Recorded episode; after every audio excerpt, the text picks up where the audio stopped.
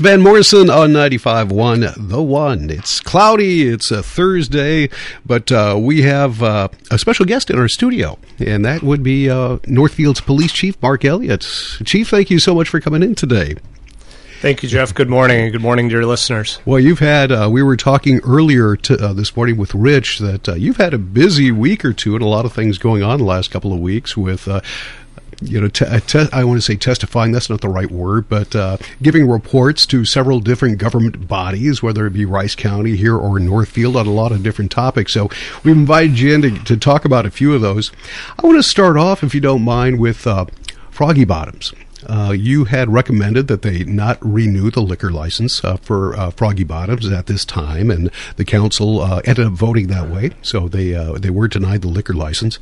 Uh, just talk a little bit about your decision uh, behind that, or your view, st- point of view behind that, I should say.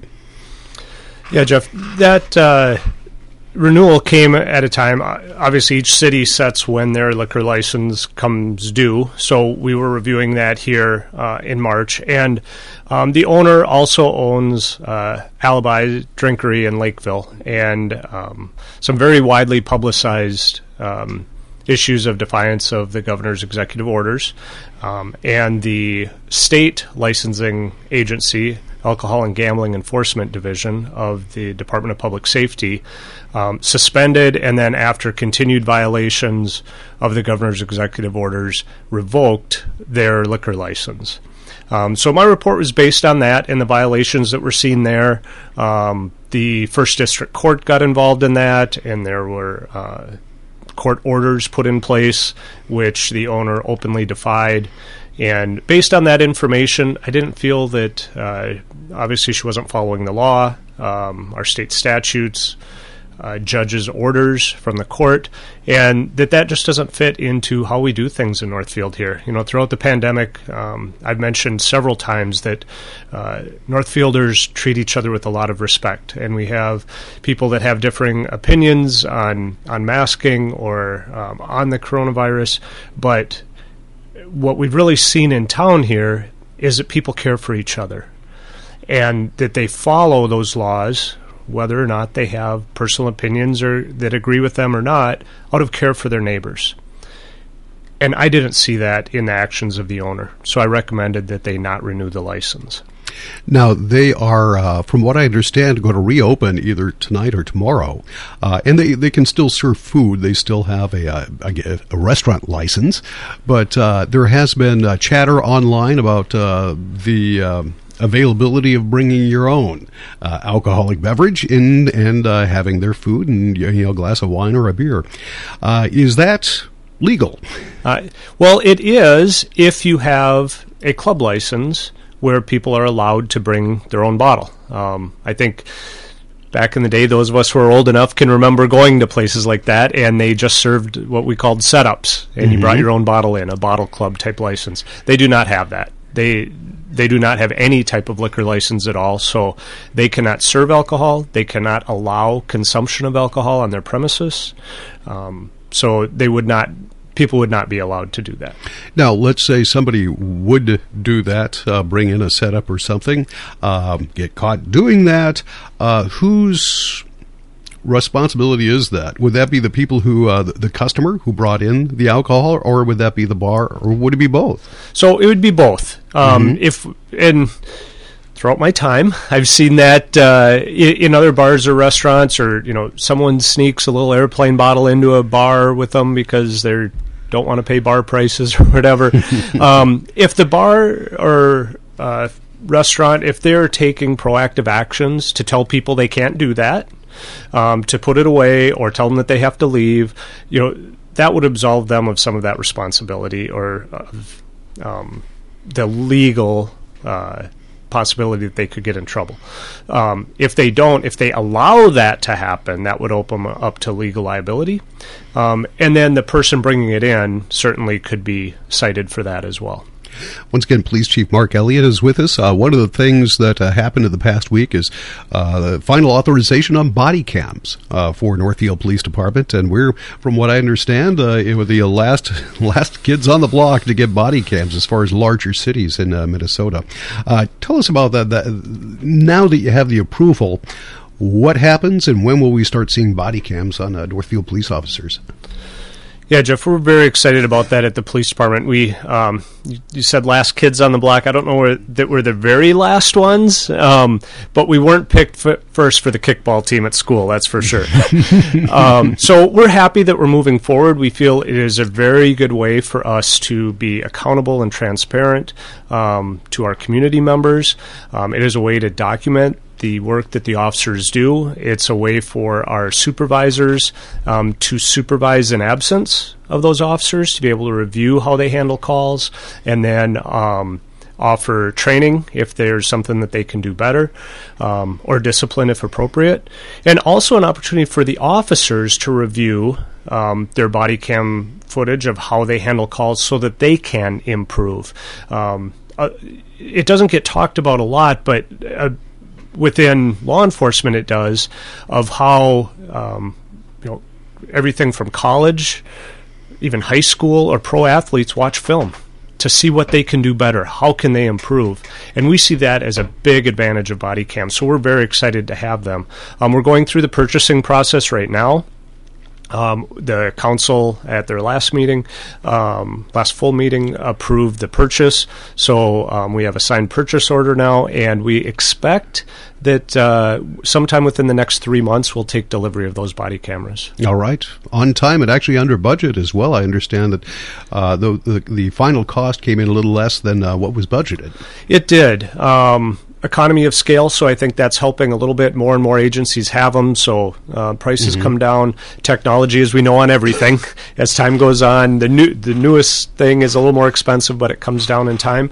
Um, but we've also seen some acquisitions uh, and mergers within the body cam um, I guess business merchandise place, yeah, businesses. Sure. So uh, that's created a little bit uh, of a bidding war between some of them um, in mm-hmm. trying to uh, meet prices or beat prices type of thing. So um, I think timing uh, worked out well for us on that, and we're able to um, come in at a good price. Police Chief Elliott is with us. Uh, I also want to ask you about uh, a potential new Rice County jail. That has, uh, we've talked with Sheriff Dunn and others. Uh, John Fossum, North, or the uh, Rice County attorney from Northfield here, has, has spoken on that. He was part of the committee uh, looking at the possibility of a new jail, and I believe you uh, gave... Uh, Uh, a report to uh, the Rice County Commissioners uh, cons- with uh, your view of uh, what uh, what they should do going forward, some recommendations. Uh, tell us about that. So, yeah, so the, the committee that Rice County formed, um, made up of a couple commissioners and some other um, staff, some electeds, um, on there as well, came forward with a recommendation to replace the jail Um, in order to meet current uh, Department of Corrections and really community standards for what they expect for uh, a jail and the rehabilitation that we hope uh, occurs with the people who end up there. Um, and we really need to bring it into the twenty-first century. We're, we're pretty far behind um, with what we currently have, and that was reflected in the report and the need for the new jail. Uh, so my testimony to the commission really revolved around two things. Um, there had been some discussion about a merger with Steele County to do a joint uh, jail facility down in Steele County. Um, and we do have a dispatch that is joined between Steele and Rice County. Uh, it's a joint dispatch center that works really well. But there's a lot of differences there. Our dispatchers um, take calls in through phone lines, and they dispatch through uh, through the radio mm. air. That can be done pretty remotely, pretty easily. When we're talking about physical custody of a person, um, that's not so easy, and it involves a lot of travel. So my main testimony involved the uh, detrimental impact it would have on the citizens of Northfield and the Northfield Police Department operations by increasing that travel, um, about doubling the travel time in miles, and in Minnesota in the winter, and especially that stretch of thirty-five is pretty dangerous, um, that it really was something that would have an adverse impact on Northfield uh, police operations.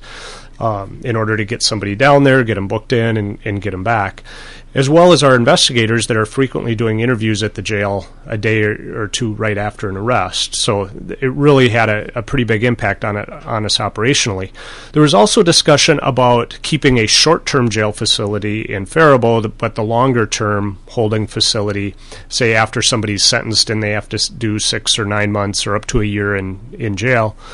Um, and that has a, an adverse impact, not so much ju- just on the police department, more so on our community. When we look at this through an equity lens, we see that moving people further away from their support network while they're in prison really doesn't help them to get to the point that society wants them to be at, and that's rehabilitate the behavior um, that they exhibited that landed them in jail, and um, have them come out ready to make uh, kind of some changes and uh, turn their life around. Um, I've done a lot of work with drug courts throughout the years, and our current Rice County treatment court, um, you know, a big thing that we have there is that we provide people with positive support networks so that as they come out of treatment and start getting their life turned around, they have some positive people in their life to help them with that. So having a jail that's close and accessible so that if we have a Northfielder or even really anybody in Rice County, that they have... they end up in jail, they have a support network that's close and that can get there. Um, we want to make sure they can do that. And there's not a whole lot of transportation options. There's distances that create issues with that. And then on top of that, a lot of those folks that end up in jail, that person may be a primary breadwinner for the family and support. So now the family has financial issues because that person is uh, in jail, um, as well as relationships with, with their children or with their spouse or their loved ones. Um, sometimes the behavior they're exhibiting that landed them in jail may have disconnected them from their family members and loved ones at that time. And a little reflection time in jail, obviously people have time to sit and think, and that can change that. And we want to make sure that we can have people that go to jail to be rehabilitated so that they can be productive members in our society, and having those close relationships is important. So I felt that it was important for us to keep the jail as local as we could so that we give those folks that end up in jail for a period of time a better chance for success when they come out. Once again, Northfield Police Chief uh, Mark Elliott is with us. Uh, you also mentioned before we went on the air you'd like to talk about hiring. Uh, let's let's talk about hiring then. Yeah, we didn't know, have too much of a, a chance to chat too much before we went on the air. So yeah, you know, I Jeff, I mentioned that. Uh, well, obviously, I was a little late today, and uh, I wish I had a really good excuse for it, but it was that I was just lost in thoughts because we're in the middle of a hiring process right mm-hmm. now, and we're doing interviews over Uh, the next couple days, and I was thinking about that. So we are hiring for a police officer. We have an opening, and we um, had, uh, I believe, twenty-four applicants. Um, our first round of interviews, we had about twenty people that took us up on an offer. Um, some other folks got hired or had some reason that they uh, dropped out. And then um, we've narrowed that down to, I think, nine for this next step. And so we're doing those interviews over the next few days, and uh, are hoping to have some good candidates come before us and um, have someone start. Um, you know, the police department does a really thorough background process um, as we go through this. So we'll identify some folks that we want to take a closer look at, do a background investigation, um, and that includes a psychological evaluation and medical evaluation of them as required by Minnesota Post Board. And then uh, get them on board. Hopefully uh, in June we have a new officer starting. All right. So th- this will be, I, I, I'm presuming, kind of an entry-level police uh, department. It's not uh, you're not looking for somebody for uh, at a, with a whole lot of experience that will fill a larger role within the department. Well, we would love to find someone with a lot of experience to come in, mm-hmm. um, but uh, no, most of uh, our applicants are relatively new to the police profession. Okay. Um And uh, we'll get them in the door and put them through our field training process, which lasts about six months. And then they'll spend another six months under very close supervision of our supervisors while they're working alone. Um, and then after approximately one year, they finish that probationary period. And during that entire time, we do an evaluation of how they're doing, how they're adapting, how their training's going, and then uh, bring them on as a permanent member after that one-year probation period. All right. Uh, Chief, is there anything else you'd like to mention while we have you in here? Um, this is Severe Weather Awareness Week. Okay. And uh, today at one forty-five and at six forty-five, you'll hear the sirens sound locally, and it's a good opportunity. That daytime one is really meant for business, schools, although during the pandemic we have a lot of people at home, um, but to come up with that workplace or school place plan that if we have severe weather, tornado come through, where do you go in your building that's a safe place? And that's those inner rooms with no windows that are secure. If it's a block room, that's even better um, for uh, protecting people. But we want to go to that safe place uh, during severe weather. And then we have another one at six forty-five, and that's meant for folks at home. Uh, make sure that everybody in the home, that your children, even the little ones, know where a safe place is to go. Again, an interior room is best. Um, stairwells are built very sturdy in Minnesota, so those of us that have a uh, closet Um, underneath the stairwell, that's a good place uh, to go and be safe. Um, a lot of times lower level, uh, there may be block walls in that lower level. A lot of us have basements in Minnesota. That's a good place. Um, for those in uh, mobile homes, there's a shelter in each mobile home park, uh, at least one. Um, and so knowing where those are, and so you can get there. And today is really meant uh, kind of be a drill for that. So if you get a chance, take the kids, show them where the storm shelter is in the house or in your area, and uh, get to a safe place, have that talk about this is what we do if there's uh, severe weather. All right. Uh, Chief, thank you so much for coming in. We certainly appreciate it, and we'll see you again soon. Thank you. Northfield Police Chief Mark Elliott. You're listening to ninety-five point one A M ten eighty. And streaming online, K Y M N Northfield, uh, K Y M N radio dot net. We've got uh, Rich back in with local news. Tim on the way as well. Here's the latest from around the state with the Minnesota News Network. In conjunction with Severe Weather Awareness Week, there will be two statewide tornado drills today. The first at one forty-five this afternoon, the second this evening at six forty-five. Kevin Reed is Deputy Director of